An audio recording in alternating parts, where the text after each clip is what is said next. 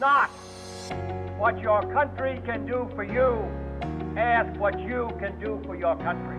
And oftentimes, the most righteous thing you can do is shake the table.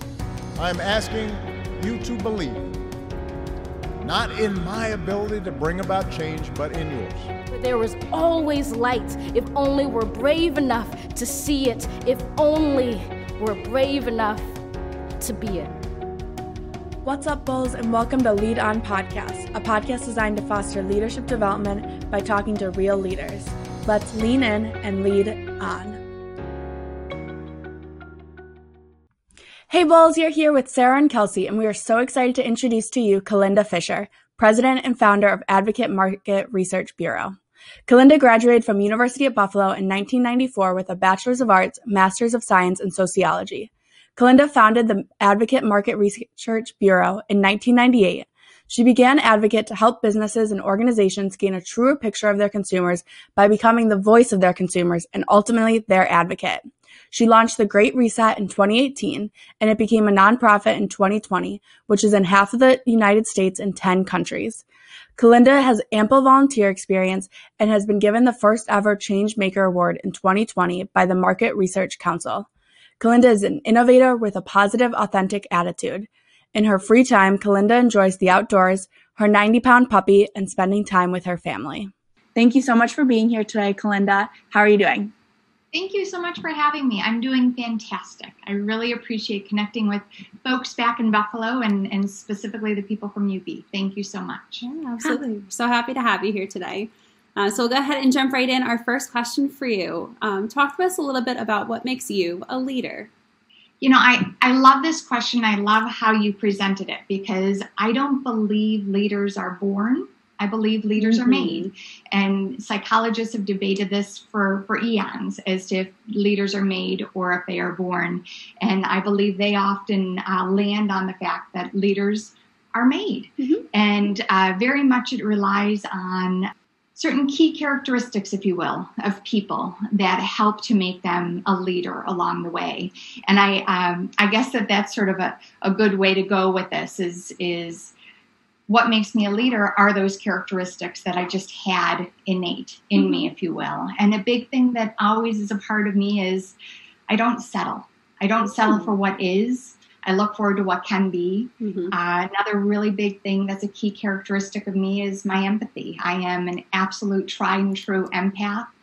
And um, I think that that really helps me connect uh, with people that are working with me to move a vision forward. Um, and I, I, think my, my drive and my independence, I was raised by a, a, a single mom, and uh, you know, I learned early on that you you make your own way, and mm-hmm. and that's not a bad thing to be able to do that and to depend on your own will and fortitude uh, to push forward.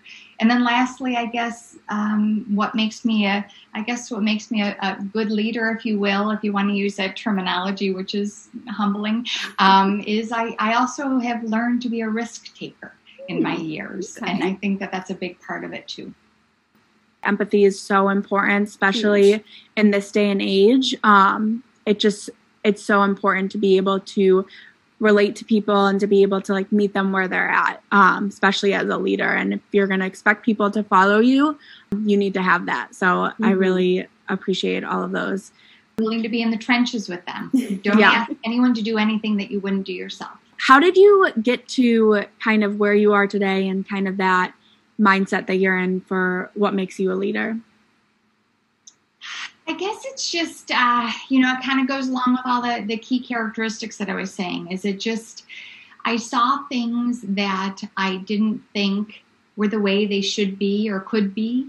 And I sought out different options. Mm-hmm. Um, for example, early on when I was uh, just out of school, and trying to decide what my path was. I was working for a uh, market research company in Buffalo. And they were at the point where their gorilla was about to leave them. And so I needed to decide what to do. And I had the opportunity to set up a market uh, research department for them. And I thought, goodness, if I can do this for them, I can do it for myself.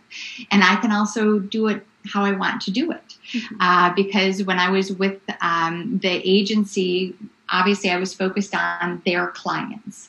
And so I only had so much say in what I did on a day to day basis. And I knew I wanted to do more. I wanted to do a lot. Um, I wanted to kind of blanket uh, the industries and talk about healthcare and banking and uh, CPG and all these different things. And I knew if I started my own company, I could do that, which would give me a, a wider breadth of um, opportunities and just uh, that many more opportunities to learn a little bit more along the way. So I think that. Um, I think that that's that's kind of how I came into being a leader to begin with. Is that I just simply saw things that I wanted to change, and that surely was a key factor in starting my not-for-profit, uh, the Great Reset. Mm-hmm. Very frustrated at the fact that people were no longer speaking really to mm-hmm. one another uh, beyond surface speak, and I wanted people to come together and share perspectives, and I knew it could be done and it wasn't being done. And so I invited people around my dining room table, and now we're in half of the states across the country, and we're in 10 different countries having conversations about relevant topics of the day. So uh, when you cool. see things that need to be changed, change it. Well, that's great. I think conversations absolutely need to be had. And that's part of the reason why we wanted to start this podcast was to really open the floor to any of our listeners and say like here are some really great things that ub alumni are able to share. Um, and that would be one of the things is create those connections still have those relevant conversations but start having those conversations regardless. Um, pandemic aside you know there's still ways to do that via you know things like zoom and other recordings. Um, yeah. it's important to continue to have those conversations. So I'm, I'm so glad that you're able to make that happen so, for our next question, um, can you talk to us a little bit about how you continue to grow and develop as a leader?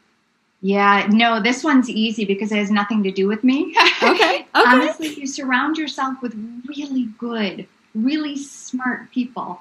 Um, and, and leaders have said that before, but you know what? It's really, really true. Uh, mm-hmm. Uh, with the Great Reset, I am so fortunate to have people who are uh, top of their game in marketing, top of their game in research, top of their game in conflict management, uh, journalists, editors, students. I've got all these different voices in this conversation to help build the best platform to to bring conversation to other people across the globe. And it's only because I rely on these other people that simply their skill set far exceeds mine. Mm-hmm. Um, and it, they share a vision for doing the same thing of, of opening up conversation and discovering community through conversation. And it's because of that that I'm able to continue to grow and to continue to learn because there is no one from whom you can't learn something. So open your eyes and open your ears mm-hmm. and open your heart.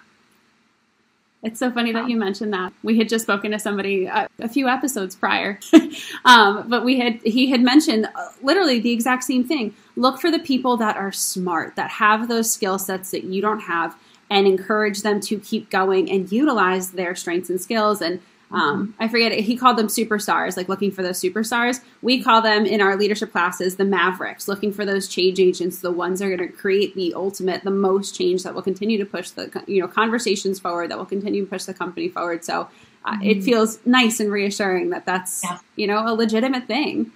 So, Kalinda, talk to us about your leadership style and um, how you like to lead your teams. Like, what's your secret sauce and Oh, my leadership style. So this one's funny because I actually deferred to um, all those who surround me in the Great Reset, actually, and I asked them this question, um, and I, I was incredibly humbled um, by what they said, quite honestly. So there are a million different leadership styles, probably as many leadership styles as there are leaders, yes. right?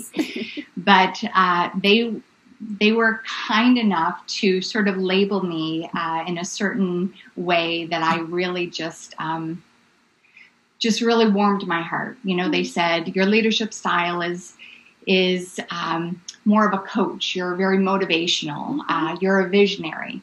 Um, you know, you really inspire people to see beyond what is. Um, I'm a servant leader. I'm humble and I'm protective. Um, and I can say that only because they told me that. Otherwise, I wouldn't be very humble if I just said that. Um, but I'm, like when I heard that, my heart literally just melted because I was like, you don't understand what this means. To have people that work with me to do something that I feel is just so important to the world, to have them say that I'm a humble leader. Um, they also said I'm democratic, uh, which was fantastic um, that I'm also a, a, pace setter. I'm I'm helpful and I'm motivational, and I tend to kind of get in the weeds with them. So those were all things that I thought, my goodness, uh, how grateful I am to have surrounded myself with people that see what I'm hoping to to put forth. Um, so it's pretty cool, pretty pretty impressive. I thought I I was um, odd that people saw me that way the way that you lead is actually the way that people do like to be led as well. I think that's important mm-hmm. to recognize. Today's episode is sponsored by Prime Student. And as a UB student, I love Prime Student because I get a ton of benefits like fast and easy shipping, Prime Video, and Amazon Music. Prime Student also helps my school year run smoothly. Finding school essentials can be stressful, but Prime Student makes my life so much easier. To sign up for your own six-month trial at no cost, go to primestudent.co slash you at Buffalo One and sign up using your UB email. Let's get back to the episode. So you've mentioned, um, you know, a few of your uh, organizations that you're working with, the Great Reset.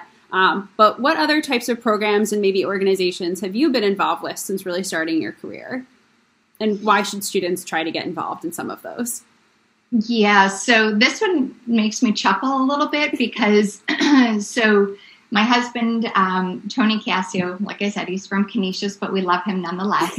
um, he's always been the board guy, right? He was always on every board that was out there, and I really kind of was the person behind the scenes. And so I kind of, you know, for years I was thinking, wait, am I doing enough? As I'm sitting here raising our two children and starting a company of my own, I finally realized, yeah, I'm probably doing enough, and I might even be learning something along the way.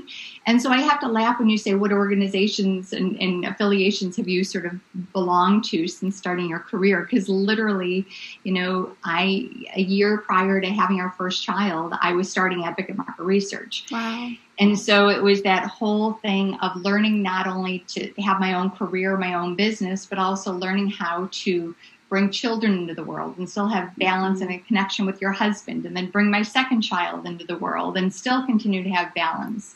And then along the way, then I was fortunate enough to serve on the board of the Red Cross, which was absolutely incredible. And uh, of course, uh, as of late, um, well, not as of late, it actually started about 10 years ago, was my connection with the alumni of UB. And so I'm now the, um, I think they call it regional leaders um, down in Nashville with uh, and just connecting alumni. But long story short, uh, be it parenting or my spot at, uh, at Red Cross or my affiliation with the Alumni Association, what it does, those types of connections and organizations that you reach out to and join and become a part of, what it does above everything else, quite honestly, is teaches you balance, teaches you how to balance this thing called life. And you can have your career, and you can have your social life, and you can have your not for profits, and you can have all these different things. But at the end of the day, you need to find balance. And sometimes a board position might fit your space in life, and sometimes it might not. And you need to be okay backing off and saying, now is not the time. Mm-hmm.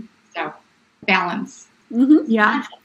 And I think that's like on so many levels. I think college students coming in and being like, go get involved, like, do anything you want. And it's like, not learning to say no and not learning to choose things that truly align with your values. I love doing values activities with 1st mm-hmm. year students because I think it gives them an understanding of like, okay, here are my values. Like, is student government or is it um, being a diversity advocate like aligning with them? Like, what kind of best aligns and going there and then not utilizing that idea of comparison of like, oh, but my roommate's doing XYZ. And, mm-hmm. but it's like, let's not compare. And it's so, I mean, it's so much easier said than done. And like, I mean, I say this as I'm on social media majority of time of my day. And um, it's just so important to hear that, especially from successful yes. women leaders that you don't need to compare mm-hmm. and you don't need to do everything. And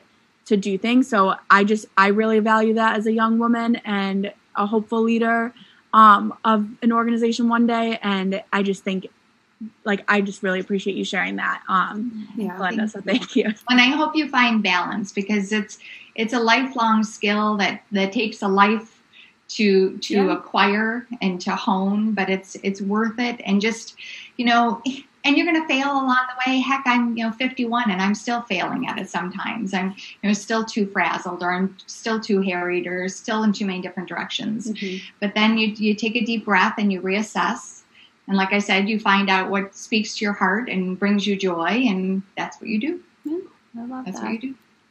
Lastly, we just want to know what's the best piece of advice you've ever been given. Yeah, so you know, I guess two pieces of advice are the are the best bits of advice I've ever been given, and and the first one is be true to you.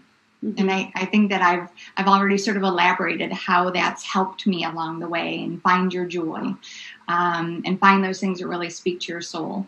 So I think be true to you is, is really important, and it's something that I've really taken to heart.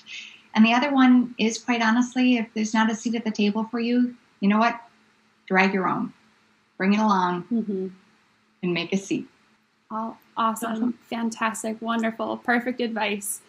Well, I, you know, my heart goes out to you guys. It just does. I just wish I could give you great big hugs. It just, it's such a tough time, you know, and you guys are doing great things and offering this opportunity for people to hear, you know, moments of levity and hope mm-hmm. because that's the problem, right? Is when you're younger, you don't have all this experience to kind of let you know that it it will be okay yeah. at the end of the day mm-hmm. and we will get through this um, and there is a light at the end of the tunnel because you're young you haven't potentially been through some of the things that we're going through right now and even though i've never been through a pandemic and i'm new to this as long as well as you i've been through other things that have been equally as difficult that i thought oh my goodness this will never end mm-hmm. but then it does and then something opens up at the end of the day and you realize, oh my goodness, and maybe strangely at the end of the day, we're better for it. Yes. And so that's, I hope that, I really hope that people have reassessed sort of their purpose in life, if you will, yeah. their connections to people, uh, their need of other people. Mm-hmm. And I'm hoping that at the end of this, we come out of it stronger and healthier and happier and just ready to take on the world because boy do we need it. Yes. so agreed here. Awesome. Well, Kalinda, thank you so much for your time and everything that you were able to share. Um, these are some really wonderful lessons learned, and we so appreciate um, everything you've been able to teach us so far. We really can't wait to share with our listeners. So, thank you again. Appreciate it. Absolutely. Thank you for having me. Thanks for listening to this week's episode of Lead On. We hope you join us next week to discover more secrets of great leadership. In the meantime, lean in and lead on.